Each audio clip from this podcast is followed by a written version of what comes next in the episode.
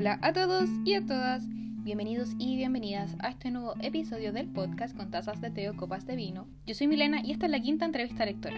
En esta ocasión, nuestro invitado es Ignacio Rebolledo, autor de Ahora puedes verme y más conocido en redes sociales como Nacho Inmortal. La primera parte de este capítulo será la entrevista como tal, mientras que en la segunda mitad conversaremos sobre la literatura juvenil. Hablaremos sobre la romantización del abuso en los romances juveniles, del apego emocional hacia los libros de John Green y de cómo Hannah Montana le cambió la vida a Ignacio. Recuerden que este podcast está disponible en Spotify, Google Podcast, Breaker y un par de plataformas más que les voy a dejar en la descripción de este episodio. Estoy muy emocionada de darte la bienvenida. Ay, yo estoy muy emocionado de estar aquí y de que la tecnología no me haya pillado tan mal. Siento que no soy tan anciano. No, uno siempre, la tecnología siempre nos puede dejar detrás.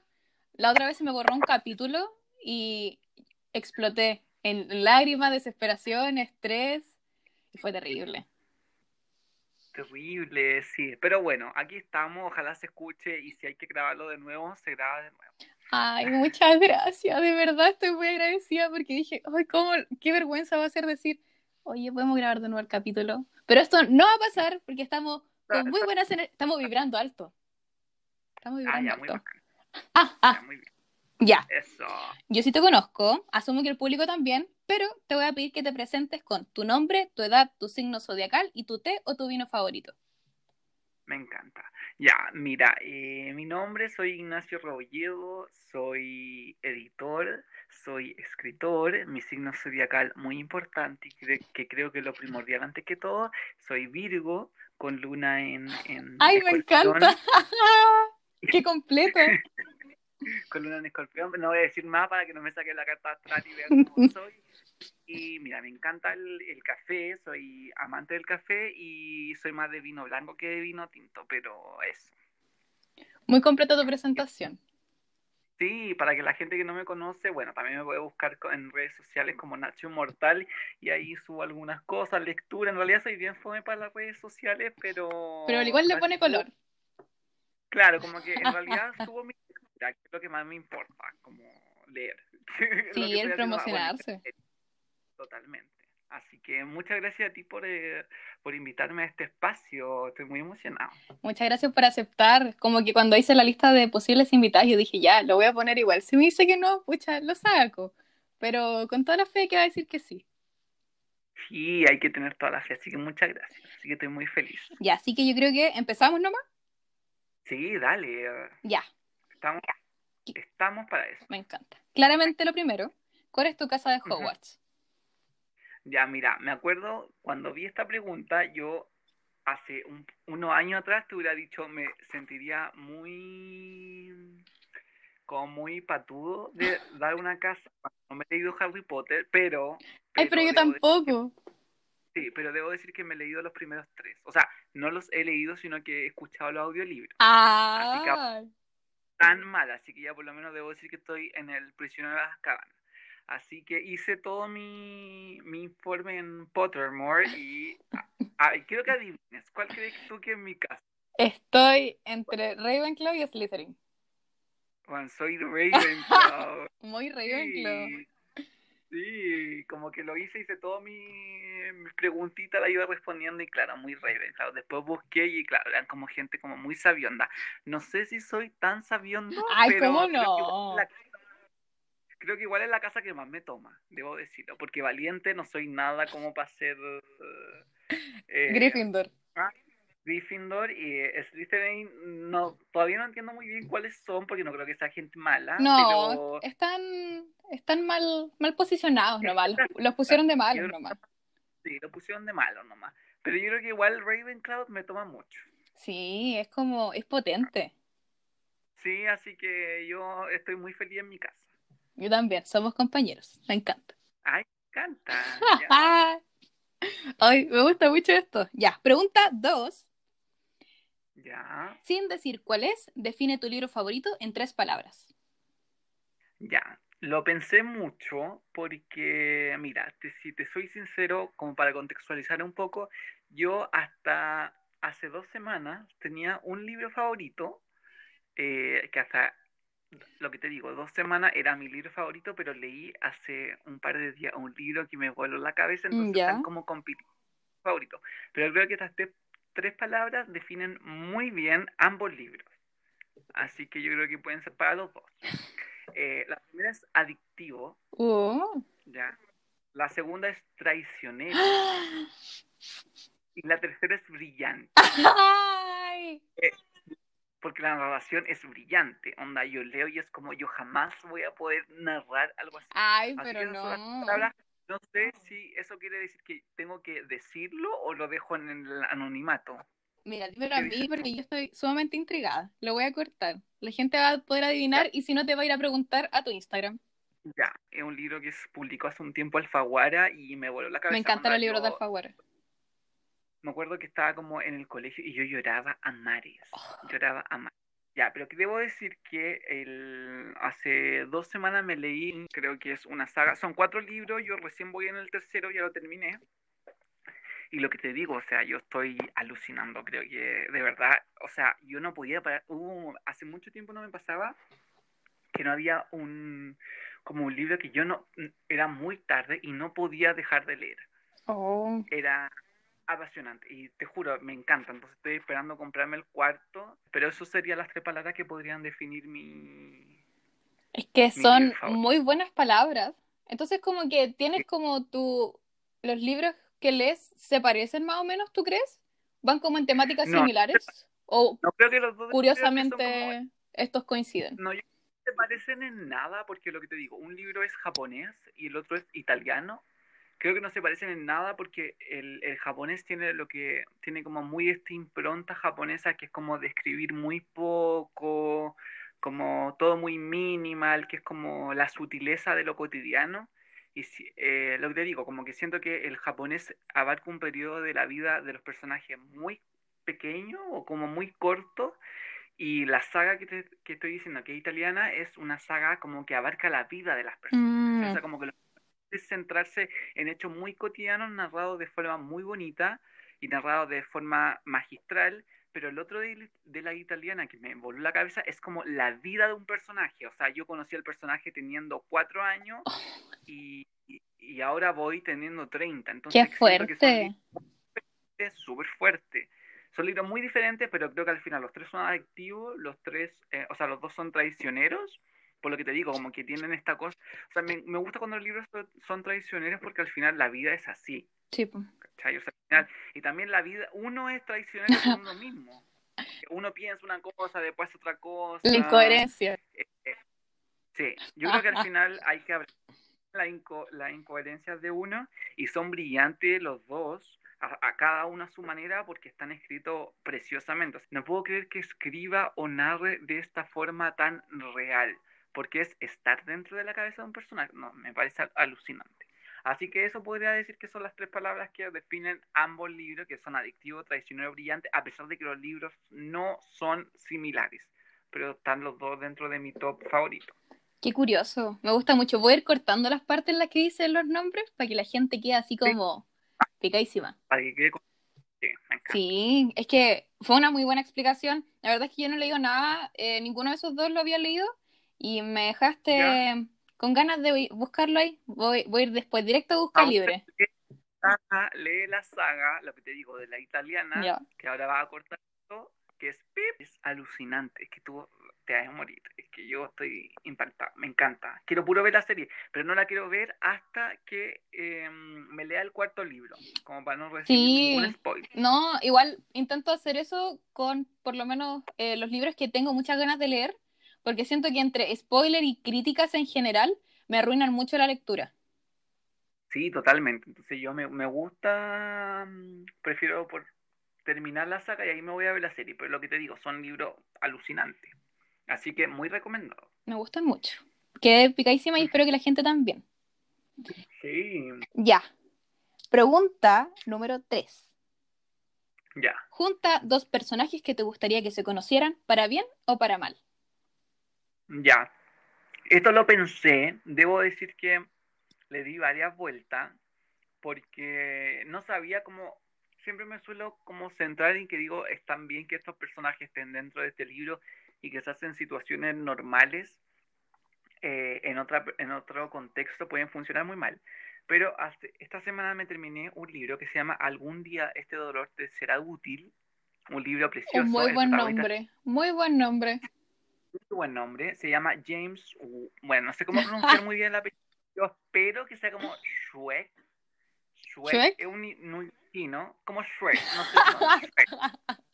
Shrek, pero pongamos, vea, la gente que anota el nombre del libro que se llama Algún día este dolor te será útil y es de, el protagonista se llama James Work, Schwerk, no sé. James. Pero yo leí este libro hace muy poco, hace dos días, y me llamó mucha la atención porque es un libro que a mí me encantó, que lo encontré muy brillante.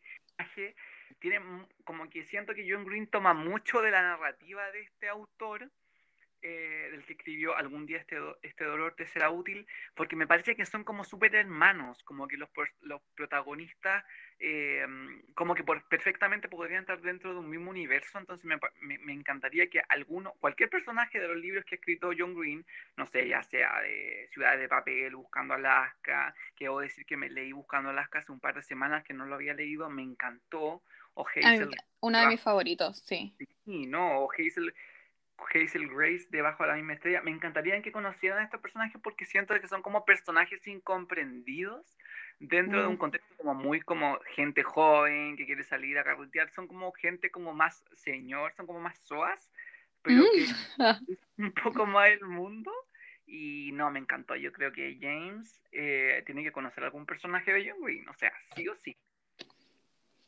Me gusta mucho esa respuesta porque me hace pensar en todas estas veces que dicen que todos los personajes de masculinos, por lo menos, de John Green se parecen.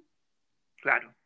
Sí, igual como que está un poquito, mm, siempre dicen, bueno, yo no me he leído todos los libros de John Green, yo me he leído Ciudades de Papel. Yo nunca pude terminar Ciudades de Papel, nunca pude terminar Ciudades de Papel. Es que no me enganchó, siento como que iba, iba y mm, y no, sí, como que no cortaba. Y lo, he intentado de verdad leer varias veces y llegaba, no sé, hasta la página 50 quizá y lo ah. dejaba. Y después volvía y lo dejaba. Era la película, ¿sabes? Entonces como, ese no, es, no es mi libro de John Green. Yo me leí Ciudades de Papel como después de Bajo la misma estrella por todo el hype que había y me gustó bastante el nivel de Bajo la misma estrella. No sé, igual aquí no puedo ser muy objetivo, porque no sé si Bajo la misma estrella es el mejor libro de John Green, no te lo podría como confirmar, porque siento que tengo un apego emocional con Bajo la misma estrella. Sí. Que en un, en, en, un año que la estaba pasando muy mal, y cuando leí el libro, eh, claramente en ese momento, hasta, hasta el día de hoy, gracias a, no sé, Thor, Alá, lo que sea. la entidad. Claro, no me he enfermado como Hazel Grace, pero empaticé porque estaba en un periodo muy malo de mi vida, como emocionalmente. Y cuando leí el libro y vi la película, eh, me sentí muy em, empatizado. Sé que sentir empatía por un libro u otro no significa que un libro sea mejor o sea mejor o peor. Pero me gustó mucho más, como que la experiencia lectora para mí fue mucho mejor que, mm, que otro libro de John Green, por eso no sé si es el mejor, pero mi experiencia lectora fue, fue bastante mejor. Por eso le tengo como un cariño especial a, Abajo la misma estrella. Yo creo que de John Green me falta como el, el teorema de Catherine. Que lo Ay, a me encanta el teorema Catherine. No lo he leído y Noche Blanca que escribió con otro autor, no me acuerdo con quién. Puede ser con... Son varios autores, en realidad son como tres. Sí, la de la película de Netflix, ¿no? Sí, y el otro también que, que tiene como Will Grayson, Will Grayson. ¿Ya? y tampoco lo he leído, por eso. No, Sí, también lo leí eso. Sí, me gustó mucho en su tiempo. Lo recuerdo con mucho cariño. Y lo leería de nuevo. Perfecto. Sí, me gustó mucho. Voy a dejar anotado un poco lo que dijiste, esto, lo del apego y lo de la emocionalidad en los libros, porque creo que es un tema relevante para hablar del tema que vamos a hablar hoy, que es la literatura juvenil. Lo adelantamos un poquito y va a estar en el título también pero igual es necesario decirlo después. Ya. Me encanta John Green. Después podemos hablar mucho de John Green. John Green da mucho para hablar en la literatura juvenil, la verdad. Total. Ya. Vamos a la pregunta cuatro. Sí. ¿Hay algún libro que tenga tu nombre? Mira, siendo súper sincero, mi nombre, que es Ignacio, es muy común. Mi nombre como nombre. Onda, yo iba a un colegio o sea, me cambié muchas veces de colegio, onda siete veces. Por, lo ¿Por bajo. qué? Porque mi familia se cambiaba de ciudad cada seis meses, entonces había colegios que estaba seis meses. Bueno, y siempre habían como mucho Ignacio en mi curso, en los cursos que estaban. Entonces busqué libros, porque yo con mi memoria de AD no, no y no recordaba un libro que tuviera como el nombre Ignacio dentro de su título. Busqué en Google y tampoco encontré. ¿No? No. Encontré libros de autores que se llaman Ignacio, como eh, José Ignacio Valenzuela, Mira. eh, el escritor que, mm, bueno, era guionista anterior, él sacó hashtag, tiene algunos libros por nube de tinta, pero libros que tengan la palabra Ignacio, por lo menos, yo no estoy diciendo que no existan, estoy diciendo que por lo menos yo no lo encontré. El único libro que encontré que tiene en la tapa el nombre Ignacio es mi libro, que ahora puede- obviamente está... Qué maravilloso. Y lo tengo ahí arriba. Pero no encontré nada más, solo autores que se llaman Oh.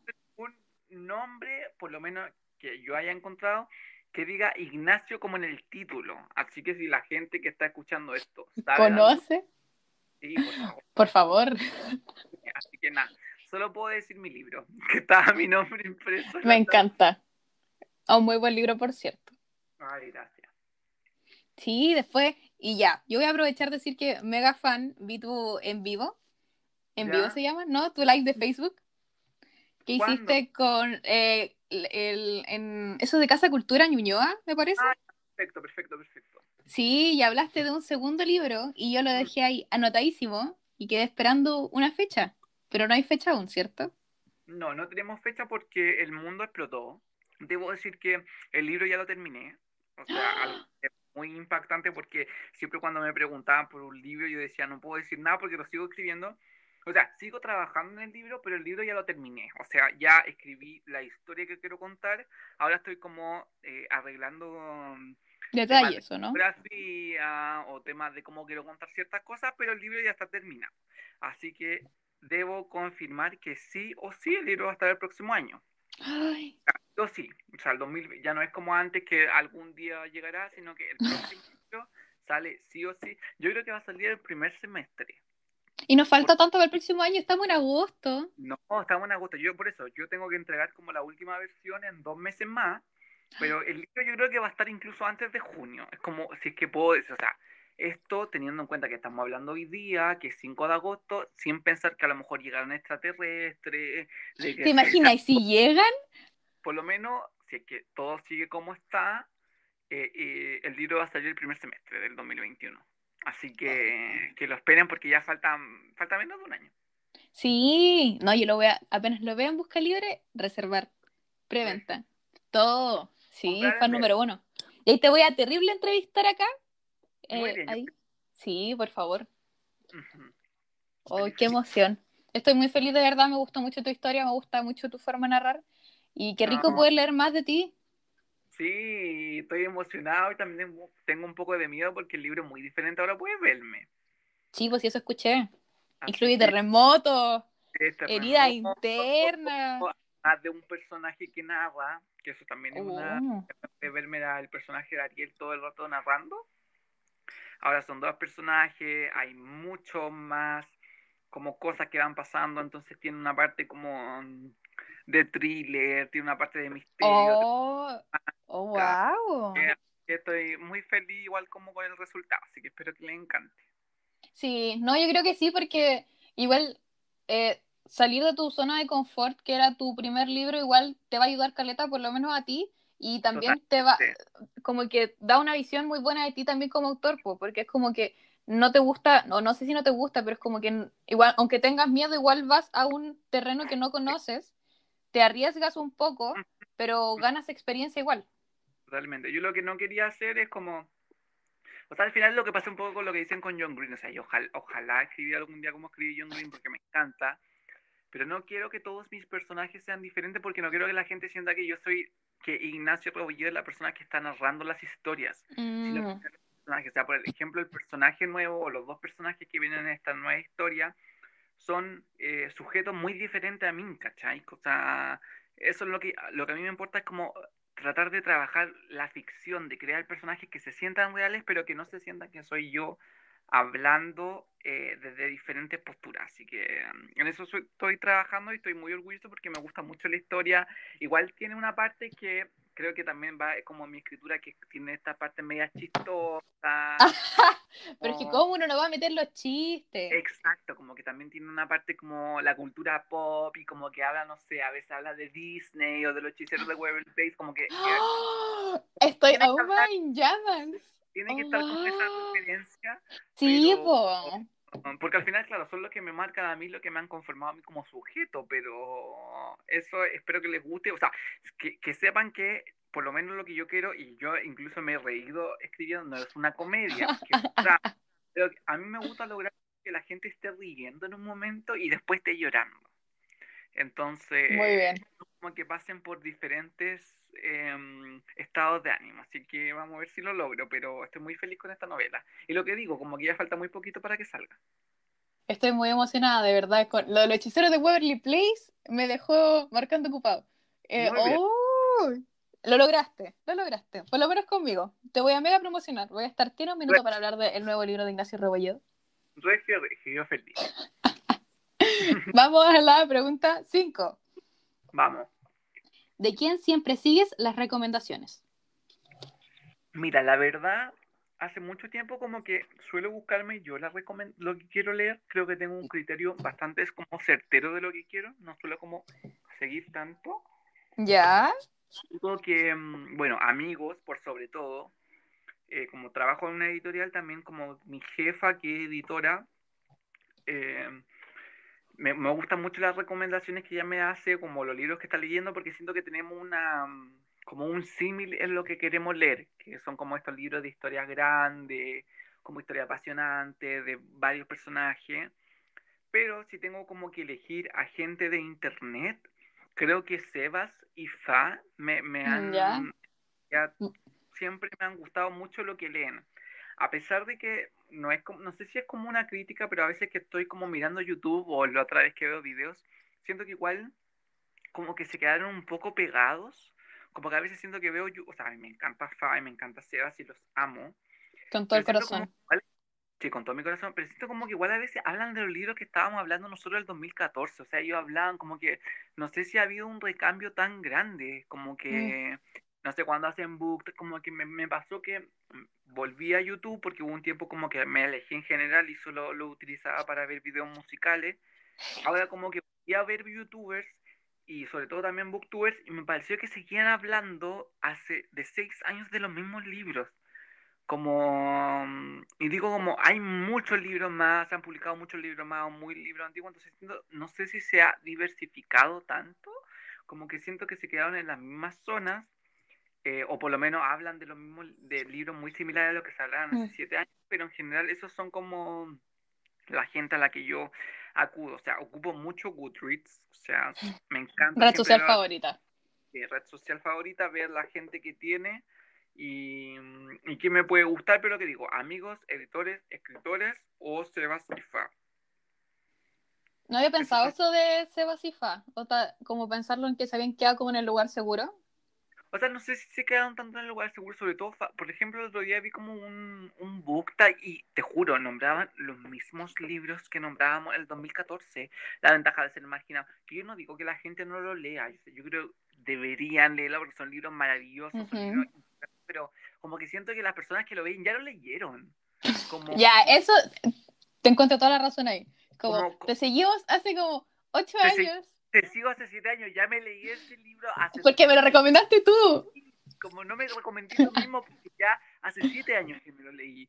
Entonces siento como que se quedaron un poco pegados en la misma tecla. Claro, no sé si Booktube en general, porque lo que te digo, no es que he visto todos los canales de Booktube y no lo sé, pero siento que a veces veo miniaturas y veo que todavía siguen como por, mostrando, o a veces la Clau, o a veces, no sé, como chicos españoles como hablando de cazadores de sombras, y es como, ya, pero estos libros salieron hace 10 años, como ha habido un recambio, hay nuevos títulos, y no digo que no, no hablen, porque yo soy muy fan de todos estos libros, pero yo creo que ya leímos esos libros, ya los tenemos, mm. los tenemos amados, los volvemos a leer, pero yo creo que no hay que quedarse pegado y siempre hay que seguir buscando, entonces siento que me, de hecho a veces me dan como ganas, o sea, no, no, lo hago porque no tengo tiempo en realidad, de como volver a YouTube, porque igual siento que por lo menos mis lecturas como normales son muy diferentes a los que se están leyendo, no es porque Mm. creerme como una persona especial, pero siento como que al final igual mi, el gusto se ha ido variando y a pesar de que me encanta leer a Rainbow Rowell hasta el día de hoy y la amo Con todo el corazón que- también. con todo el corazón. Es que increíble. Toda su novela en el cuerpo. Sí, toda la novela en el cuerpo, pero siento como que al final igual hay más cosas, ¿cachai? Como no, no, Sí. no podría estar hablando todo el rato de un libro que yo recomendé el 2013. Entonces, eh, me parece que ahí están un poquito pegados, pero por eso, yo creo que lo que mm, mis prescriptores como de, de libros que quiero leer son como amigos, editores o escritores. Eso. Me encantó tu respuesta. Me quedé pensando mucho como en, en eso de recomendar libros de hace siete años porque empecé a mirar como mi librero y la- los únicos libros como, no quiero decir viejos, pero únicos libros que no sé cómo ponerlos, ¿cachai? Pero así como los libros de hace siete años, por ejemplo, ¿Ya? tengo en la parte de arriba porque necesitaba llenar como un poco el librero y tengo los Percy Jackson porque son como mi Biblia, porque los amo, tengo los Harry Potter, Rainbow Rowell, tengo unos Ujú. de Yandy, Yandy Nelson, eh, tu Mm. libro obviamente está ahí, pero el resto es muy diverso. No sé si es como porque uno, o sea, uno claramente cambia como lector también. Y Sí. es como, este, si leíste este, te va a gustar este, pero es una variedad así como García Márquez, eh, ensayos de universidad, así como Mario Vargas Llosa, el libro de las amicas, ¿cachai? Eh, Adam Silvera, y es como... Como que siento que a mí me encanta la gente que puede leer como muchas cosas, como que no se cierra, o sea, yo creo que lo peor, bueno, igual lo vamos a hablar después, es como cerrarse, como no, esta buena no la voy a leer, pero creo que uno igual va como mutando, ¿no? Es que lo que te digo, Sí. a mí me encanta hasta el día de Rainbow Rowell y la amo y quiero ser como Rainbow Rowell y quiero escribir como Rain- Rainbow Rowell y haría Rainbow Rowell en mi piel. Pero también como que a veces voy leyendo muchos libros de Six Barral o de Luz. Sí, y es como, y después veis así, leyendo así, de Overall o de alguno de Austral, eh, y después o un clásico, y después leí una novela gráfica, y Sí. es como la, la variedad ayuda mucho a uno para desarrollar primero esto como el, el lenguaje y también para encontrar referencias, pues, porque después ese libro te lleva a otro libro y tu círculo lector se amplía mucho porque conoces a gente que leyó ese libro o gente que no sé qué cosa te recomienda otro libro. Entonces, como que mantenerse en un género claramente te va a rodear de gente que solamente lee ese género. Exacto. Y entonces me parece que están como todo el rato tocando la misma tecla. Así que eso, yo creo que mis prescriptores serían como amigos, editores y escritores y a veces como que yo voy buscando de curioso, ¿no? Me gustó mucho. Me gustó mucho. Mm. Me quedé pensando en eso. Pregunta Pues. 6. Ujú. Un libro que te da vergüenza decir que no has leído. Mira, no sé si, o sea, yo creo que en realidad nadie se tiene que sentir avergonzado de no leer algo porque, mm, o sea, lo que te digo, siento que a pesar de que trabajo haciendo libros, escribo libros y toda mi vida, o sea, las 24 horas de mi día tienen que ver con libros, desde que me acuesto hasta que me despierto, siento que nunca uno tiene que tratar de tener como una connotación negativa por no leer algo porque al final cada uno está en diferentes ritmos, cada uno lee lo que le va sintiendo, que le hace sentir en cierto momento. Y hay algo que, por ejemplo, dice la FA que me parece que eh, lo dice con mucha propiedad y que me parece algo muy bueno, que uno no debería como decir, oye, no te has leído este libro, qué mal. Porque a veces hay unos libros que a uno le gustan tanto que es como que ganas de volver a leerlo en una, no como en una segunda lectura, sino como no haberlo leído nunca y volver a encontrarme con un libro por primera vez, como qué, qué envidia tengo yo de que hay muchos libros que tú no has leído eh, y que tú lo vas a experimentar por primera vez, como esa experiencia iluminada casi que uno a veces se le vuela la cabeza. Entonces, no sé si hay algo, un libro en particular que a mí me, no, o sea, me dé vergüenza como decir no lo he leído.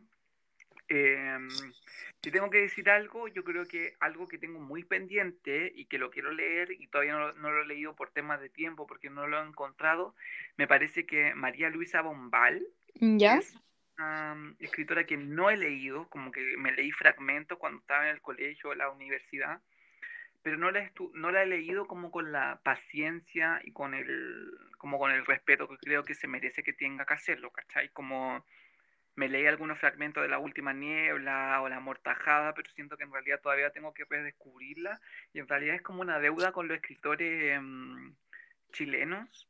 Eh, no sé, lo mismo, José Donoso me, me gustaría, y, y, quiero decir como que es importante, no siento vergüenza de no leerlos, siento que no he tenido el tiempo porque al final uno tiene que pensar que tampoco uno va a ser conocedor de todos los títulos que se han publicado. Y son demasiados libros. Exacto, entonces yo creo que lo importante es no sentir vergüenza de los libros que uno no ha leído, sino decir, porque en realidad que uno lea más que otra persona no significa que uno sea como más conocedor, ¿cachai? O sea, mm. no, para mí el libro es algo importantísimo porque lo que digo, o sea, estoy, mi día a día tiene que ver con el libro, pero una persona que lee no es mejor que una persona que no lee, solamente es una persona más conocedora de ciertas eh, tradiciones literarias o de algunos temas del mundo.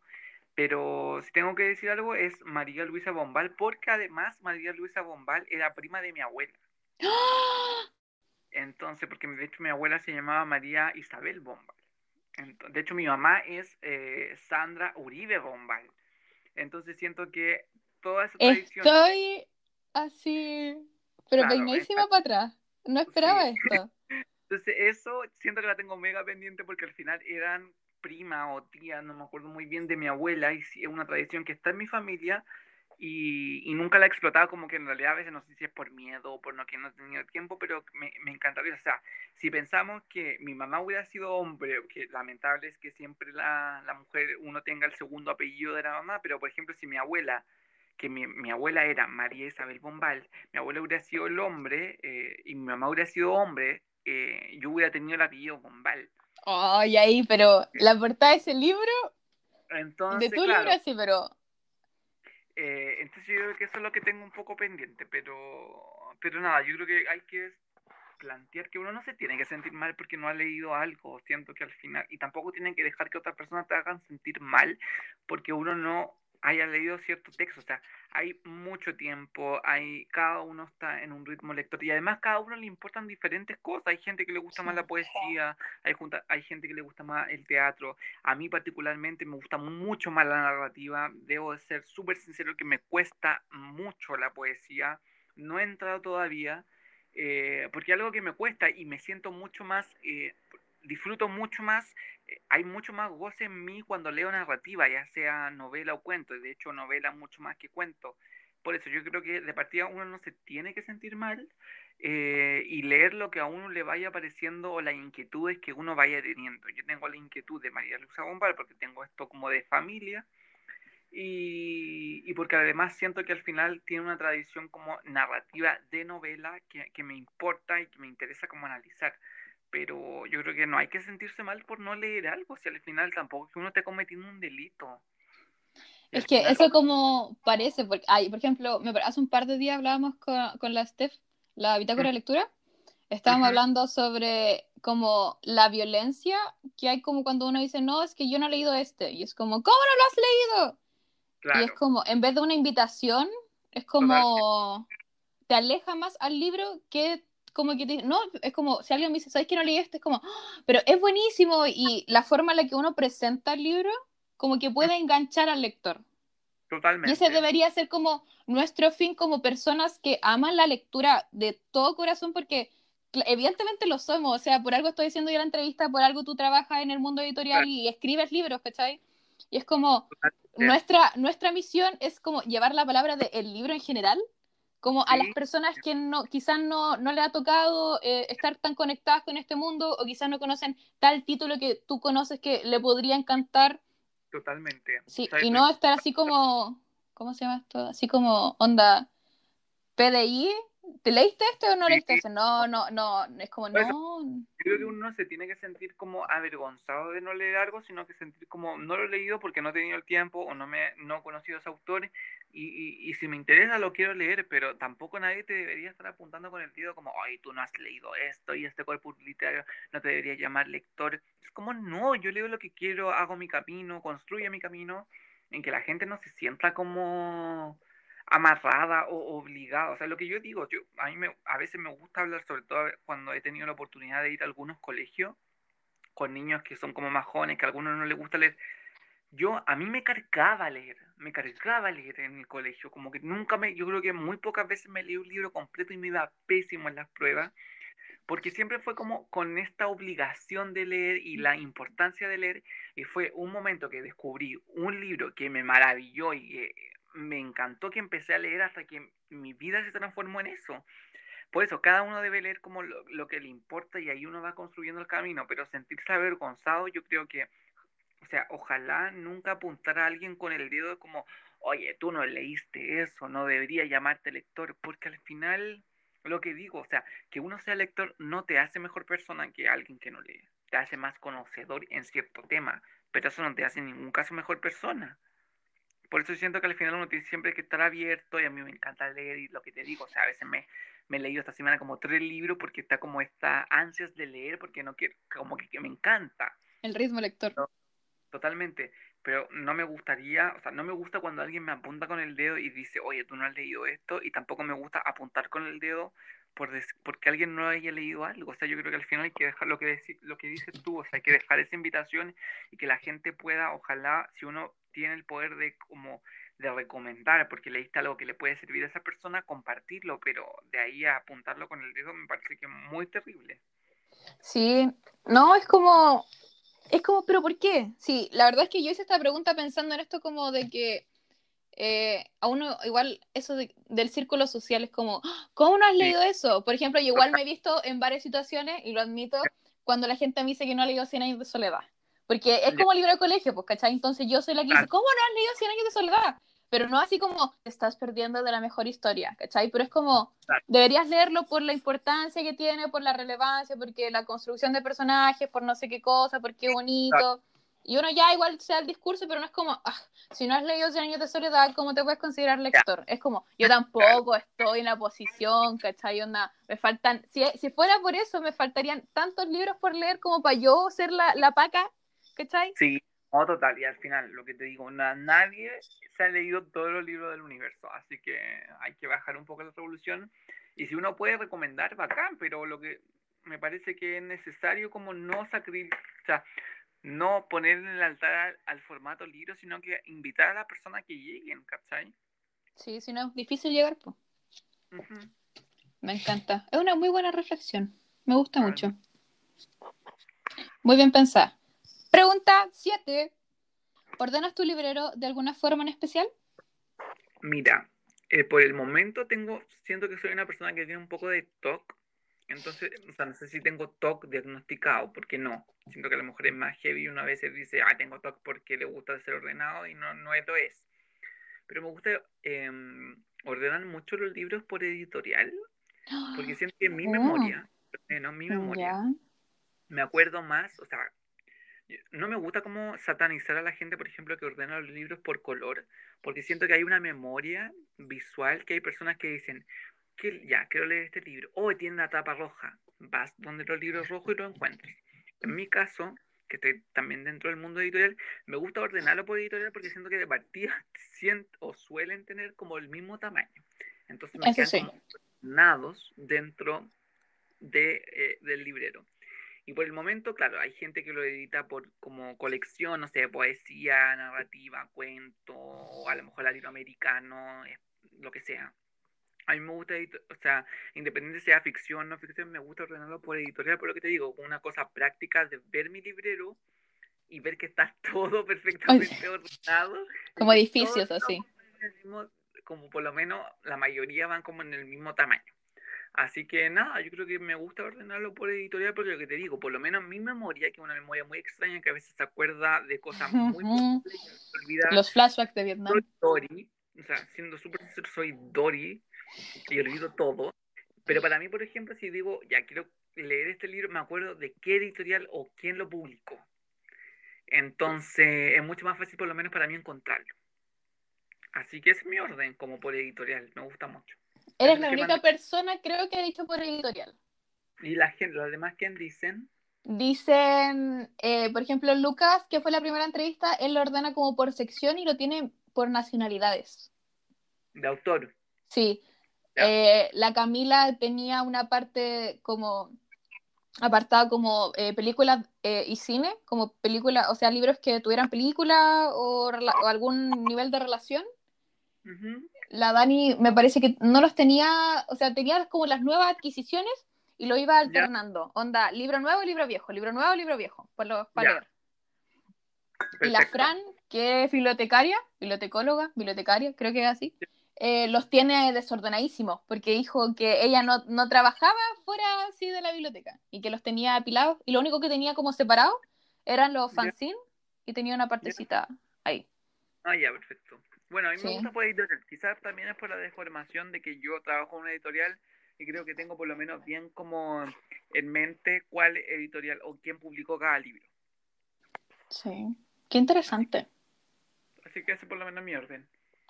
Me gustó mucho tu respuesta también. Qué curioso. es que me encanta ver como esas diferencias chiquititas. Yo, por ejemplo, los tengo como libros que quiero leer eh, ah, la próxima semana, eh, libros que quiero leer a la brevedad, pero no tan luego, libros que no voy a leer en un mes, ¿cachai? Como que eso es, mi, eso es mi orden. Tengo, y libros de universidad, sería. Sí, no es como... Y lo igual lo intento ordenar como por tamaño, pero al final son como... Es como una montaña rusa al final. No, no, tanto, no tanto edificios, sino con más curvas. Totalmente, pero me encanta. Yo creo que cada uno tiene que, lo que te digo, cada uno que descubra el sentido y lo que le haga más eh, claro la, la, forma de ordenar. Como, que cada uno ordene como quiera. Sí, sí, ¿para qué estamos con...? Ya, así como, el que quiera leer, que lea lo que quiera. Y si lo quiere ordenar, que lo ordene. Lo importante es que tenga libros también. Total. Ya, pregunta 8. Clásico latinoamericano favorito. Ya, aquí voy a hacer el cliché, pero mi clásico latinoamericano favorito es 100 años de soledad. Me encanta, pero es que en este podcast nos encanta 100 años de soledad. Porque te juro que lo leí en el colegio, lo que decía, yo en el colegio no me leía ningún libro, me leí 100 años de soledad en cuarto medio y aluciné. Como que yo digo, ¿qué está pasando acá? A pesar de que lo tuve que leer con el mapa conceptual para saber quién eran todos los arcadios. Todos, todas, todos. Si no, no funciona. No, es, muy enredado, todos se llaman igual siento muy triste es de que voy a decir que 100 años de soledad es mi, mi, clásico como latinoamericano favorito y no lo tengo. ¿No? Como que no me importaba en el colegio cómo le comprármelo y mm. mamá yo creo que me lo copió. ¡Ah! ¿Cómo fotocopió tantas páginas? O sea, yo creo que es obvio y no lo tengo. Como que tengo, estaba mirando mi colección de, porque suele salir de bolsillo y no lo tengo. Y lo amo. Es que es increíble. ¿Y salió esta versión hermosa? hay ediciones precisas y yo como quiero releerlo, de hecho lo quería releer otra vez y no lo tenía y me quise morir. Pero... es que últimamente como que está ese, esas ganas de releer Cien de soledad. Como que varias gente me lo ha dicho. y yo así como, sí, sí. Leamos Cien años de soledad. La serie, sí. Oh. de la serie, pero no he tenido la oportunidad de comprármelo porque uno loco quiere leer como cosas que no ha leído, pero no lo tengo y es como, ¿por qué no tengo 30 años de soledad? Porque te va a llegar para tu cumpleaños. Te lo voy a mandar yo. Ay, qué linda, yo feliz. Lo tengo anotadito de tu cumpleaños. 30 de agosto. ¿O no? Sí, me cumpleaños ahora. Vamos. Vamos, ya, dale nomás. Ya. Sí, ya después nos ponemos de acuerdo con eso. Pero estamos en la pregunta 9, que es, ¿existe la literatura basura? ¿Qué piensas? Mira, yo creo que no existe literatura basura.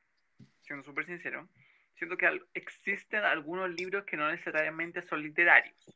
Mira, oye, qué técnico. Pero eso quiere decir que, o sea, no existe la literatura basura, pero existen libros que no son literarios en el sentido de como algunos libros o algunos que son como, no sé, para rellenar cosas que no es literatura, porque la literatura yo creo que tiene que ver con un goce más estético. Entonces, por eso yo creo que no, no, existe la literatura basura, porque los libros que son como lo que te digo, como de rellenar cosas o de... Para mí no son libros literarios necesariamente. Siento que hay libros que son mejor o peor en algún nivel técnico, pero creo que también hay que diferenciarlos de los libros que le hacen sentido a uno, eh, porque yo también a veces soy muy consciente. Hay libros que encuentro, por ejemplo, hay libros que leo que no me gustan, pero que puedo encontrar el valor literario que tienen, que a veces me pasan con algunos clásicos que son libros que no necesariamente a mí me encantan en la forma en que estén escritos, porque no sé, no me parece que estén, como, no me hace sentido a mí, pero puedo reconocer su valor literario. Y viceversa. He leído libros que sé que no son tan buenos, pero, Pero te llegan- encantan. pero me encantan. Es como, por ejemplo, cuando yo empecé a leer el libro, o sea, yo, o sea, yo tengo que ser súper sincero, Hannah Montana me cambió la vida. el titular, porque yo era fanático de Miley Cyrus, Hannah Montana me compraba todos los CD, y la Miley hizo una película que se llamaba La Última Canción, que creo que fue como el 2009 que la publicó, era un libro de Sparks, y yo ese fue el primer libro que yo me compré, o sea, o sea, yo no me lo compré porque el 2009 yo tenía eh, 14, 13 años, y yo le dije a mi mamá, mamá, me quiero comprar este libro, y yo me acuerdo que costaba como 17 lucas en ese tiempo, que ahora Y tu mamá, ¿por qué te lo voy a comprar si no te lo va a salir? No, no, y mi mamá fue como que quedó así como, hoy te lo Ah, compro al tiro porque nunca me Ah, muy Nunca me había bien. nunca me había pedido el libro, entonces me compró el libro y yo y era un libro igual como que Nicholas Spark es como de señora, en el sentido de como una historia como romántica, es una teleserie, es una teleserie del canal, del canal 7 y yo lo leí, claro, en mi cabeza me imaginaba a Miley, A Miley Cyrus, portada, obviamente. en la portada venía Miley Cyrus y yo aluciné, entonces me lo leí por as- nunca me había leído un libro y el libro tiene como 300 páginas. De hecho, después el Steph me regaló una edición de bolsillo de la última canción, que ojalá yo tener todas las versiones, porque creo que el libro que uno le encanta nunca es suficiente las versiones, entonces yo por mí coleccionarlas todas. Entonces yo me leí ese libro, que era como un libro que no era para mi target, lo reconozco porque tenía 13 años y esos libros son como para gente más, más grande, El poder de Miley Cyrus, po. y lo amé, y lo amé y empecé a leer como loco. Entonces, yo reconozco y no he leído el libro hace bastante tiempo, lo quiero volver a leer. Yo sé que Nicholas Spark es como muy de fórmula, la mayoría de sus libros son súper iguales, Pero vende, vende está- caleta. vende caleta, pero a mí me encanta, y, y yo debo decir que ese libro, bueno, también por la Miley, o sea, me cambió la vida. Yo quizás si no hubiera leído, si no hubiera sido fan de Hannah Montana, no hubiera sido fan de Miley Cyrus, ¿sabes ¿qué sería de mí? Lo que yo te digo, mi vida 27 es libros. Entonces, Hannah Montana literalmente me cambió la vida. Entonces, yo sé que Nicholas Spark es un autor que no es tan bueno, que uno diga como, ay, literariamente no tiene como mucho brillo, por lo que te digo, como que suele hacer una fórmula, como que todos los libros pasan lo mismo, son como forastero, autor y la mina que se enamora, pero me encanta, me encanta y quiero yo sé. Entonces, como que diferencio eso un poco, porque alguien podría decir, ah, pero la literatura basura, pero onda, esa literatura basura que tú dices me cambió la vida y al día de hoy edito libros por esa literatura basura. Que para mí no existe, solamente que hay libros que no son tan literarios como otros, pero que cada uno vaya para adelante con lo que le gusta. Me encanta la visión técnica, más que otra cosa. Sí, sí, no, total. Por ejemplo, que cada uno lea lo que le haga sentido y mientras no sea un libro nefasto que, que te, eh, que, se- que, no sé, comparta como cosas que no se deberían hacer, no sé, como pedalear. Discursos de odio. Claro. Todo lo que sabemos que está de- mal. Así que nada, pues yo por eso no creo que existan libros como que, literatura basura, sino que creo que hay libros que no son literatura. Esa es Encuentro mi- que es una muy buena definición. Ay, muchas gracias. Me gustó mucho. Me encanta como que, es que de verdad eso, como que todas las respuestas son diferentes, aunque la que más se repite es como eh, la literatura que no tiene corazón, Claro. más o menos. Es como la que se hace Claro. más que para vender que para otra cosa. Claro, igual siento que eso como de corazón es muy subjetivo, como que al final siento No. que la mayoría, o quiero creer que la mayoría que, o sea, si queréis ganar plata con los libros, vendí completo, o vendí algo, eh, no escribí. Siento que por más que alguien quiera vender, que igual lo encuentro válido, porque al final cada uno tiene que pagar su arriendo, su agua, siento que al final igual el hecho de escribir y no hacer algo que podría, o sea, siendo súper sincero, alguien si pone un carrito de sopaipilla va a ganar mucho más que alguien que una... Sopaipillas literarias. Sopaipillas con forma Sí, de libro. o sea, alguien que haga como, o sea, siento que al final igual el que escribe es porque tiene algún bichito que quiere leer, o sea, que quiere escribir. Así que, que nada, pues mientras alguien, o sea, mientras te guste, yo creo que hay que seguir para adelante con la vida. Me encanta. Me gustan mucho tus respuestas. Estoy muy contenta. Encuentro que esto está, pero excelente. Ya. Estamos en la última pregunta de esta entrevista, la primera parte por lo menos, que es, pregunta 10, dentro de todo tu historial lector, ¿cuáles son los tres libros que más te han marcado o que tú sientes que definieran o definieron tu personalidad en algún momento? Bacán. Mira, aquí voy a hacer el spoiler, que a lo mejor aquí ya lo podéis decir, de los libros que eran como favoritos. No, tú dale, ahora sí. Igual pueden, o sea, son parte. O sea, yo creo que el primer libro que me marcó, Un grito de amor desde el centro del mundo, lo que yo decía, o sea, creo que me marcó mi formación lectora. El otro es Bajo la misma estrella, que también siento que me marcó mucho, sobre todo también lo alucinado que yo quedé como la capacidad de John Green de poder contarme una historia de adolescentes y el otro libro que marcó mucho es la que estoy diciendo que esta saga de mm, La amiga estupenda de Elena Ferrante, que es italiana, porque siento que al final nos cuenta la forma en la que al leer y ver cómo ella narra los personajes es muy vívida, ¿cachai? Como que tú es como que estuvieras en la mente del personaje y no crees como que es alguien que está escribiendo, sino que tú te metes y te sumerges en el personaje. Entonces yo siento que esos tres libros por lo menos hasta ahora que tengo 24 años, me han marcado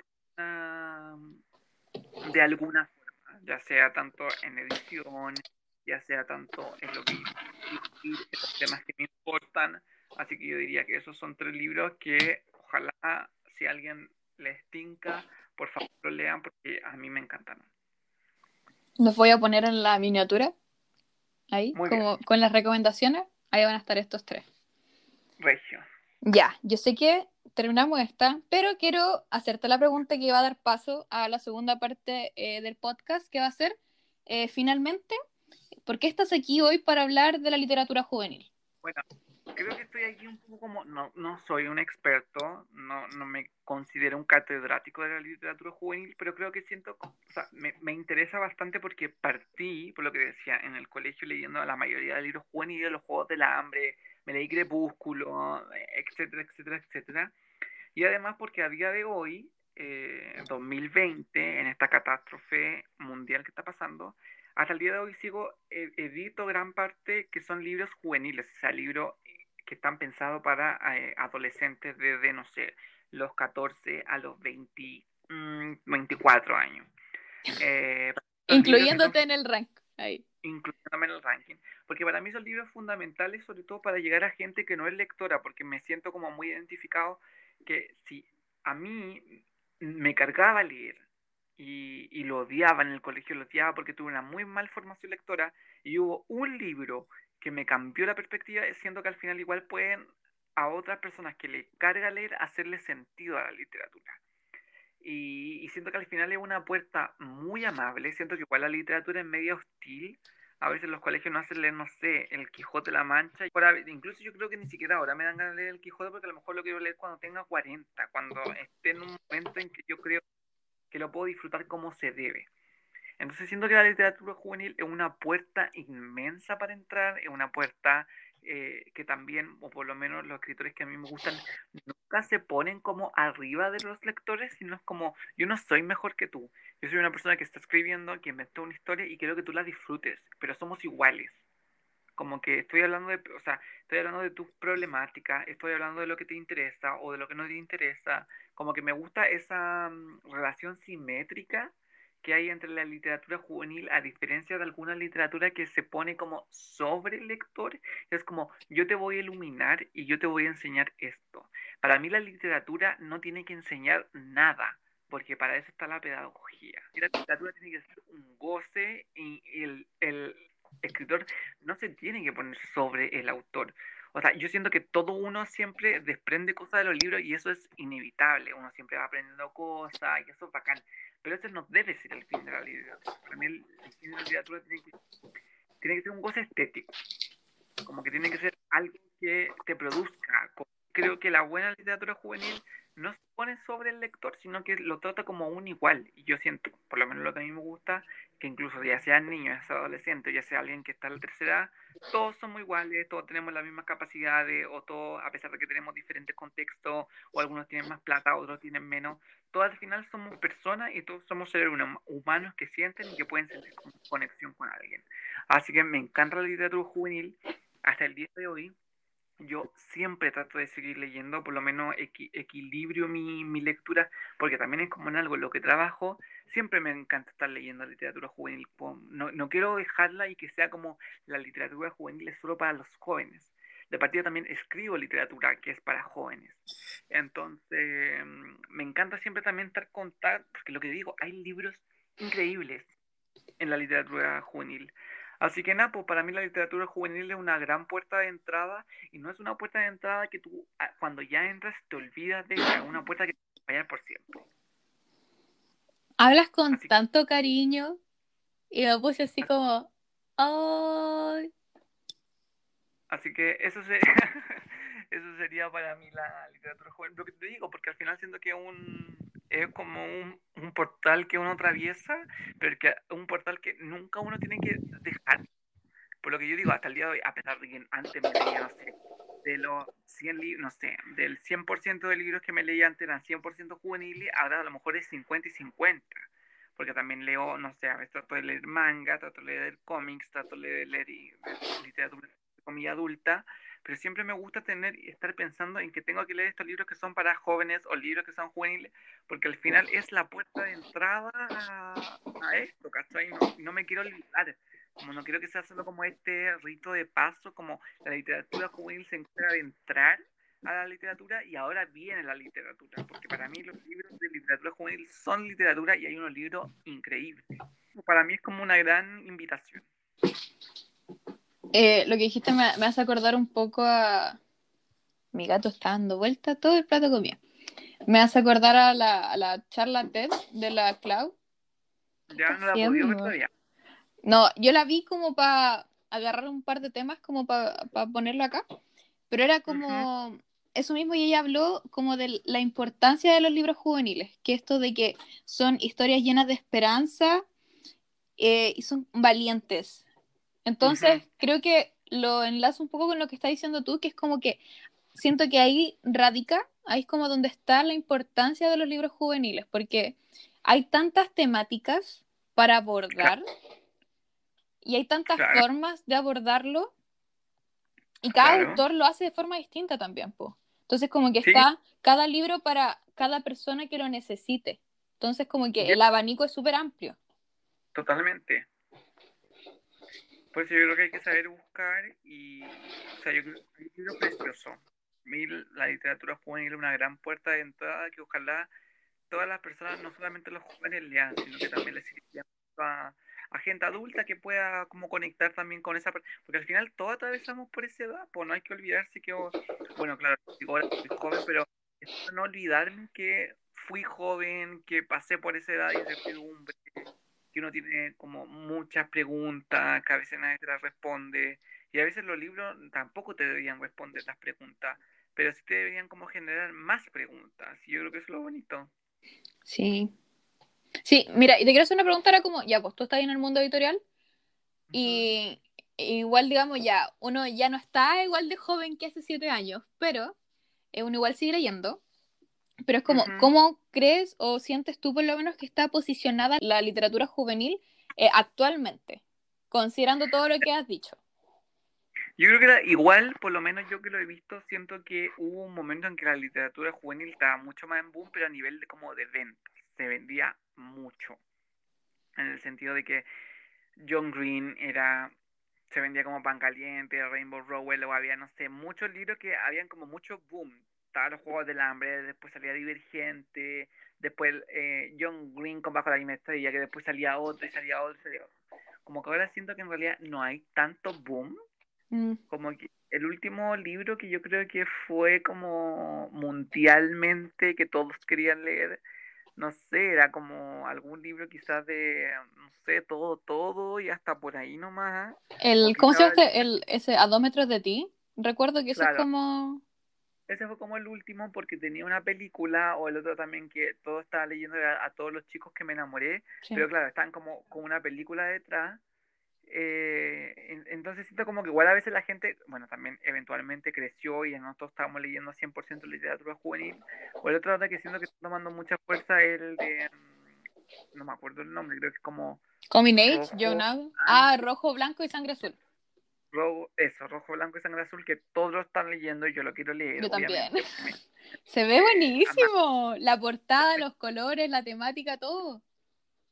Eh, lo quiero leer Y, pero por eso, haciendo que igual la literatura juvenil, porque la gente va creciendo, eh, ha estado como avanzando hacia otros caminos, pero yo no creo que en ningún caso muera.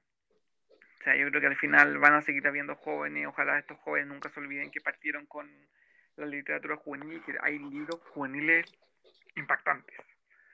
Así que nada, yo soy un esperanzado de que van a seguir leyéndose estos libros y lo que digo, o sea, yo creo que John Green ya es un clásico eh, de, la literatura, la literatura juvenil. Sí, sí, tenía notado que habíais dicho en la conversación en esta, este Facebook Live de el boom de John Green y tenía notado una pregunta más o menos similar que es ¿cuáles son los libros que marcaron un antes y un después en la literatura juvenil, además de John Green? Bueno, yo creo que igual la literatura juvenil, si uno la, estudia, que yo me ha tocado porque eh, tuve clases de literatura juvenil, la literatura juvenil es bien reciente. O sea, ¿qué es bien reciente? Que las editoriales, porque al final, ¿qué marca la pauta de la literatura juvenil? Porque al final yo creo que los libros juveniles, los buenos libros juveniles, eh, los puede leer cualquiera. Como que siento que las etiquetas son más como para poder organizar la editorial, como literatura mm. femenina literatura de no ficción, literatura de guerra, son como para poder organizar el público al que va dirigido. Pero para mí, de partida, los libros, los buenos libros los puede leer cualquier persona. Entonces, yo creo que la literatura juvenil, como comillas, literatura juvenil, parte recién con Harry Potter. O sea, todos los libros que uno leía antes en el colegio, que uno son como, no sé, Te invento, no sé, Juventud en Éxtasis, o no sé, millones de libros, son como libros que, o, Cien 100 años de soledad, no son libros juveniles. No, pues para, para nada. Son libros como adultos que llegaron porque los pueden leer los jóvenes, porque los jóvenes no son estúpidos. Eso hay que tenerlo muy claro. Ellos saben lo que quieren. Eh, uno tiene como que guiarlos, pero en ningún momento iluminarlos. Los jóvenes no son estúpidos. Y, y al final todos esos libros son como, se llama literatura ganada que son libros que se publicaron como, no sé, Frankenstein no es juvenil, se lee en el colegio, Drácula no es juvenil, se lee en el colegio, eh, Los viajes de Gulliver no es juvenil, se lee en el colegio, Moby Dick no es juvenil, se lee en el colegio, El Quijote de la Mancha no es juvenil, se lee en el colegio.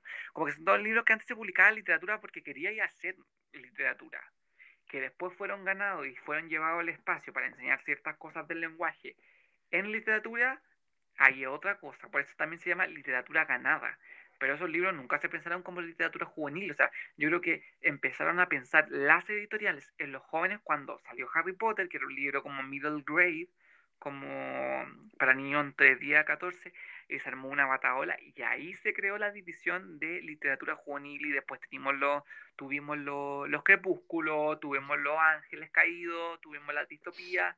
Yo creo que la literatura juvenil lleva 20 años los otros libros eran libros ganados, o sea, literatura, ¿cachai? Eh, y para mí por eso, yo creo que Harry Potter marcó un antes, porque también tenéis que ver que cuando salió Harry Potter empezaron a salir muchos libros de mago, salió Percy Jackson, salieron como muchos niños, o sea, muchos libros que estaban protagonizados por jóvenes que tenían 10 años. Después el otro hito importante fue Crepúsculo, porque salieron todos los vampiros de nuevo, todos los ángeles caídos, todas las cosas como paranormales o sea, era un boom. De hecho, uno miraba las puertas y eran todas, eran todas iguales. negras con letras rojas y algún elemento con un, con un saturado muy blanco. eso era, muy real, muy cierto, sí. Después yo creo que también marcó mm, los juegos del hambre, o sea, la distopía te salían en el pan. Como demasiadas. millones. Después, bajo la misma estrella, todos los protagonistas estaban enfermos terminales como, todos tenían leucemia, todos tenían cáncer, todo impactante. Y creo que ahora como que ya se ha ido, porque lo que te digo, como no hay, no ha habido un libro que ha marcado tanto la tendencia como, ay, ya vamos a ver como el libro de ángeles, ya, saquemos libros de ángeles, sino como que se ha diversificado un poco, quizás lo que está tomando más poder, que me parece que está súper bien que lo tomen porque lo merecen, son libros con protagonistas que sean no de raza blanca, Mm. Por ejemplo, como el odio que da, sobre todo con todos los temas que ha pasado ahora en Estados Unidos con Black Lives Matter, o los libros que hablan de personas trans. siento que ahora están tomando más auge, pero no es como porque es un boom, es porque son necesarios y recién ahora se están permitiendo publicar. Eh, y por eso yo también como no soy tan categórico como la gente a veces como que dice, ah, em, esta tendencia o, o, esta moda, para mí las modas no son malas, como que no me parece que, que, o sea, hay moda y moda, pero si está de moda, entre comillas, publicar libros de temática que sean negras, me parece bacán igual que se pueda dar la oportunidad de compartir esa historia, sobre todo si son historias que importan. Necesarias, pues. Entonces son historias necesarias. Pues yo creo que esos son como los hitos que pasan en la literatura juvenil. Eh, pero lo que yo te digo, o sea, las crónicas de Narnia en su tiempo, nadie decía como, o sea, son libros que uno les compraba a los jóvenes, y los jóvenes los leían, pero no era como, este es el libro solo para los jóvenes, ¿cachai? Así que nada, para mí la literatura es muy, la literatura juvenil es muy reciente, como con la categoría, porque también uno tiene que pensar que la juventud es muy reciente. Onda, la juventud partió con Elvis Presley. Antes tú eras joven, te ibas a la guerra, a los 20, ni siquiera, a los 16 ya tenía hijos, te casabas y chao. La juventud no existía, como que había un paso desde que tú eras un niño inservible para la sociedad porque no, no le gustaba como, o sea, porque los niños no hacían mucho porque eran una carga. Después había un rito de paso que eras hombre o eras mujer. Si eras mujer te tenías que casar y cuidar del hogar. Si eras hombre tenías que salir a buscar eh, dinero o irte a la guerra, pero no había una juventud. O sea, si uno piensa como eh, narrativa, o sea, en el mundo, ¿cachai? La, la, la juventud nació en el siglo XX. Entonces, obviamente, al nacer la juventud en el siglo XX, como a darle una categoría de que uno ya no pasa de ser niño adulto, sino que uno pasa a ser ahora preadolescente, después adolescente, posadolescente. Cada día ahora parece que los adolescentes tienen 30 años. Adulto joven. Adulto joven, ¿cachai?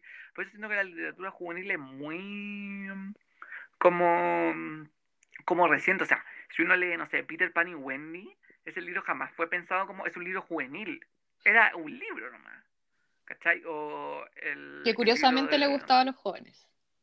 Sí, porque llegó a los jóvenes y lo empezaron a leer, pero me parece que igual la categoría juvenil es muy reciente.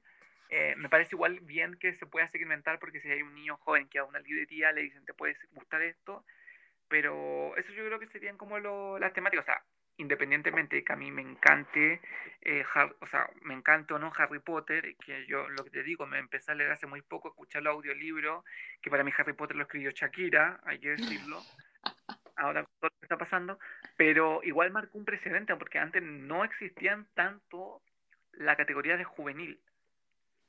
¿Cachai? Entonces, yo creo que esos son como los episodios de la literatura juvenil. Que le habló a este público eh, que era ignorado pues, al final. Como que les dio esta voz y que por lo mismo siento que va mutando en temáticas. Pues, por ejemplo, ya puesto que hable de la salud mental, eh, de estos diversos, las corporalidades que son distintas, de las comunidades, eh, de la comunidad LGTB. Entonces, como que ya no son solamente personajes adicionales, que no es como, que no son como accesorios del protagonista, que usualmente es blanco, heterosexual, y de clase moderadamente acomodada, sino es como que ahora son sus historias. Sí, pues igual me gusta, o sea, no, encuentro que lo, que sea como entre comillas de moda sea malo, mientras sean cosas que, eh, que permitan darle voz a personas que no la tenían antes. Sí, qué importante la literatura juvenil. Sí, demasiado importante. Sí, pero ahora pensando en el lado moderadamente no voy a decir, voy a, como malo, oscuro, por decirlo de alguna forma, es como, ¿qué temáticas dentro de la literatura juvenil crees que son dañinas y sin embargo se siguen reproduciendo? Bueno, no sé si se siguen reproduciendo tanto, yo creo que igual un poco sí, me ha pasado también como editor, em, que siento que está un poco romantizado el, abuso, que creo que es algo muy peligroso.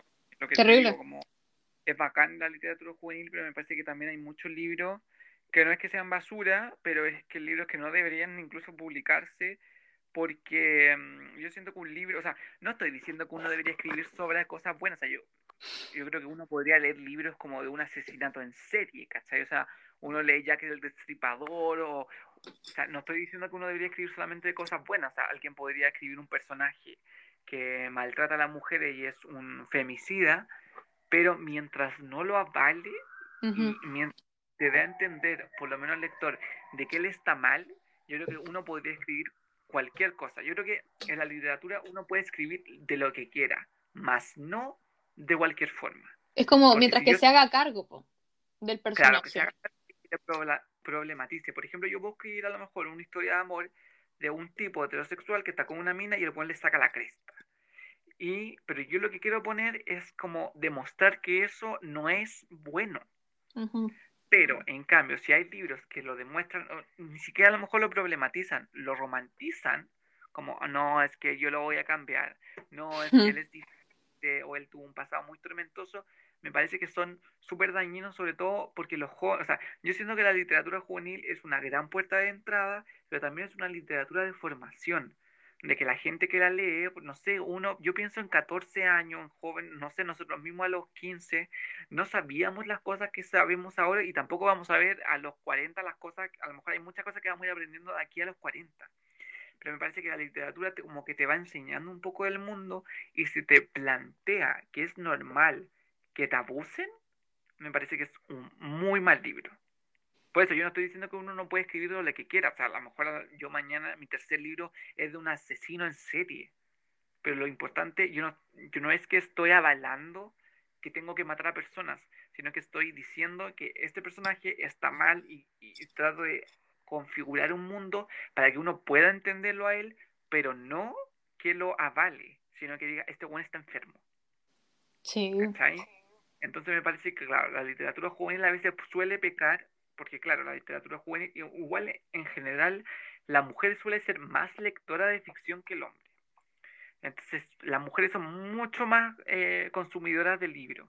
Entonces, a veces, no sé, las 50 sombras de Grey o Crepúsculo, como que está un poco romantizado el que te maltraten, pero no porque sea un problema de la autora, sino porque ella también viene como de un lugar que era muy machista, un patriarcado que al final o sea, yo creo que a todos, en algún momento, quizá la gente que ya un poco, no sé, entre 20 hacia arriba, cuando era chico le decían como, mm, si te quieren taporrea. Sí, obvio. Entonces, como que estaba igual muy como normalizado el abuso y es como, o, o, si alguien te molestaba en el colegio, siempre te decían como, ay, que a lo mejor le gustáis. Como, ah, como conectar que alguien te haga pasar un mal rato, como con... Eh, como la forma de expresar el amor. Es como agradecelo. Sí, entonces me parece como muy negativo. Así que si tengo que decir que hay como algo malo en la literatura juvenil, es que hay algunos libros que romantizan eso hasta el día de hoy. Y me ha pasado que yo tuve que he, sacado capítulos completos, o he corrido, o he cambiado escenas que veo que un hombre, por gratuito y sin como problematizarlo, eh, como que le levanta la, la, mano a una mujer o una mujer a un hombre, ¿caché? Como que me parece que es un poco complejo eso. Y sobre todo a gente que está en formación, que son como los jóvenes, no deberían pensar que eso está bien. Así que nada, yo creo que eso sería como el problema de la, de la literatura juvenil, que yo por eso, yo creo que todos deberían escribir de lo que quieran. A lo mejor sería bacán que alguien escribiera de un personaje que un hombre que es muy abusivo con las minas o con otro hombre o con lo que sea, como, cualquier persona, pero problematizarlo. Como que el, lector sepa que esa persona no está bien y no romantizarlo. Así que yo creo que esa es una, una pega. Igual yo creo que cada vez esto ha ido mutando. Yo creo que ya son menos libros que uno, menos mal, o quiero creer que son menos libros que avalan un poco la cultura del abuso, pero en realidad es lo que incluso, no sé, una vez ahora ve como Martín Pradera violado y la gente diciendo, ya, pero la buena estaba borracha y es como, loco, la buena podría estar desnuda, eh, drogada hasta el máximo, pero nadie debía tocarla. Como yo creo que eso es el, lo que hay que seguir avanzando porque parece que en realidad, bueno, yo siento que igual la, esto se lo escuché una vez a Isabel Allende, que decía que la vida es como un péndulo como que va avanzando, pero después retrocede y ahí uno también va viendo de que, no sé, hace cinco años uno creía que con Obama en la Casa Blanca está como avanzando el mundo hacia una nueva... Es un muy buen ejemplo ese, es un muy buen ejemplo. Sí, como un nuevo lugar y después veis que sale Trump, que a los negros les siguen matando porque sí, como, por eso, o sea, creo muy bien que existe la ley del péndulo, como que avanzáis, pero inevitablemente te devuelves. O sea, lo que decía incluso a veces la Isabel Allende, ya estaba como, no sé, los 70, no me acuerdo muy bien la, la época, creo que como los 70, 80, cuando inauguraron la revista Paula, hablando de feminismo, y ella decía como en cinco años el feminismo no debería ser tema porque ya la mujer debería estar instalada. Estamos en el 2020, 40, 50 años después, y sigue siendo un problema, ¿cachai? Como la, algunas personas siguen diciendo como, ay, el feminismo es lo mismo que el machismo. Como que sigue habiendo gente que no entiende a pesar de todo el tiempo que ha pasado. Obviamente hemos ido avanzando, y creo que somos una sociedad que eh, está más dispuesta al diálogo, pero, pero siempre a veces uno se devuelve, ¿cachai? Entonces es inevitable. Entonces me parece que igual, por lo menos hasta ahora, hay algunos libros todavía que romantizan las relaciones abusivas, pero quiero creer también que son las menos. Sí, es que igual es como, es importante, no, no es como que se publiquen, pero eh, esto del péndulo, relacionándolo un poco, si retrocedemos, nos damos cuenta que estuvo mal y quizá podemos pensar cómo no repetirlo y quizá ahí podemos identificar como otros comportamientos que tengan relación con eso, comportamientos abusivos, eh, violentos, que son gratuitos y que de alguna u otra forma terminamos justificando por en nuestro contexto. Totalmente. Así que nada, quiero creer que vamos avanzando hacia un lugar mejor. Sí, definitivamente. Hay tantos libros bonitos, tantas temáticas, hay tantos autores que se están atreviendo ahora, tú mismo también, con todas estas diversas, es que eso, ¿cachai? Los temas son infinitos, los autores son muchos, hay increíbles y que hay que seguir conociéndolos nomás. Totalmente. Así que me voy a agarrar de eso para pedirte unas últimas. hemos hablado mucho del libro y yo voy a poner la gran mayoría en el post de Instagram, pero tres recomendaciones que crees que es importante que la gente conozca. Mira, yo creo que eh, hay bastantes libros que uno tiene que conocer. Voy a recomendar algunos que son como muy como conocidos, eh, pero yo creo que es porque soy una persona muy tosuda y que la gente tiene que leer. Bueno, creo que hay que conocer a John Green, hay que leerlo, hay que, por lo menos algún libro. Yo recomiendo Bajo la misma estrella, pero porque tengo un apego emocional. Eh, otra autora que me encanta es Rainbow Rowell, como la me, como para mí es una máxima. Este año también me leí Ana Karenina, que sé que no es un libro para todo porque tiene mil páginas. Es muy largo. muy largo, yo me lo leí en un mes, eh, pero al final todos los libros que me encantan vienen de ahí, inevitablemente. Entonces, si ya son como lectores que se atreven a dar ese paso, me parece que Ana Karenina es, un, una clase magistral de, de narrar, de personaje lo otro es Elena Ferrante, me parece brillante, me parece que es muy inteligente. Eh, por lo menos yo me leído tres libros de ella, que son de esta saga, ahora me quiero comprar el, cuarto libro para terminarla, pero que es increíble, que me parece que está muy bien como, o sea, ni siquiera muy bien, excelente. Otra autora también que tengo una fascinación muy como particular por los libros de literatura asiática, eh, me encantaría que hubiera más libros eh, coreanos, perdón, traducidos al español. Lamentablemente no hay tantos. Entonces por eso he leído más libros japoneses. Una otra que me encanta mucho es Aki Shimasaki, que tiene el libro que salió por Lumen que se llama El Quinteto de Nagasaki, que en realidad eran cuatro novelas que se publicaban en, en japonés, em, o creo que en inglés, porque ella vive, en francés, perdón, porque ella vive en Canadá y, y, lo reunieron todo volumen en, en, un puro libro, entonces son las cuatro novelas juntas, como de diferentes personajes, pero que están dentro de un mismo universo, eh, diciendo que es muy necesario también como eh, encontrar la literatura de tierras tan lejanas como Japón, Corea, me encantaría conocer mucho más, eh, pero lo que digo, como no, no tengo la oportunidad y me encantaría de poder leer en japonés o en coreano, pero no sé nada del idioma, eh, las traducciones. Y lo otro también es que no olvidarse nunca que es muy importante también leer autores mm, chilenos. Como que me parecía a mí que cuando era más joven decía como, ay, como uno tenía, estaba tan como influenciado por, la por los libros de afuera que uno leía mucha traducción, pero hay una producción importantísima, increíble de, de autores locales. eh, hay editoriales que me encantan, que puedo recomendar en realidad los catálogos de las editoriales, más que como autores eh, particulares. Eh, Laurel tiene muy buenos libros. Me encantan los libros de Laurel. Wells también tiene su buenos libros. Bueno, Overall, me leí. Me encantan. No me, acuerdo muy bien cómo se llamaba el último que me leí, que era como una chica que tenía la mamá con cáncer. Ella estuvo entre nosotros. Ella estuvo entre nosotros, lo amé. Lo tengo en el escritorio, en la fila de los que siguen. Lo amé.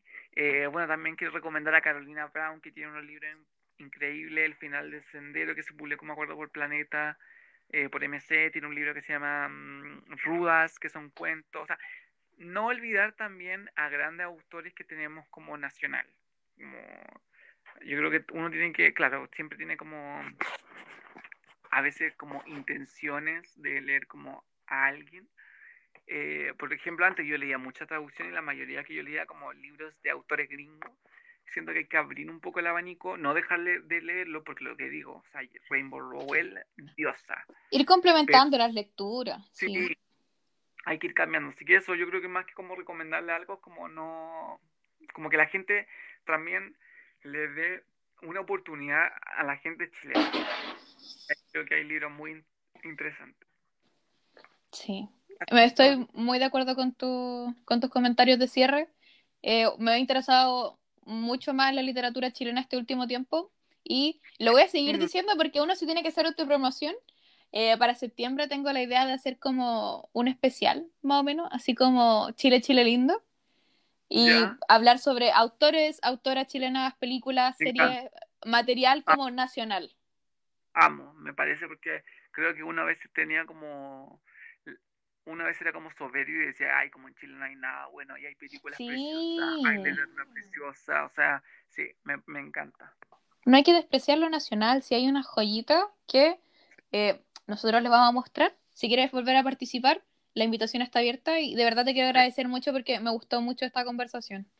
Ay, muchas gracias a ti por todo, por invitarme. A pesar de que, claro, me di cuenta que conversamos caleta y ya es como muy tarde, me...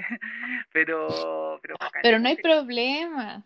Si hubiéramos estado conversando y con un tecito calentito, un café, hubiera estado perfecto. Sí, yo feliz con un cafecito, siempre. Me encanta. Así que nada, pues muchas gracias y muchas gracias a las, que no, a las personas que nos escucharon por tomarse la molestia de, de conocer un poquito nuestra opinión. Me encanta, de verdad, te vuelvo a agradecer de verdad a ti, le agradezco a la gente que escuchó hasta aquí. Eh, fue un placer conversar y la invitación, lo vuelvo a repetir, está abierta para hablar del tema que quieras, cuando tú quieras, tú me dices y coordinamos. Perfecto, así que muchas gracias. Cuídense, chau, chau. Nos vemos en un próximo episodio.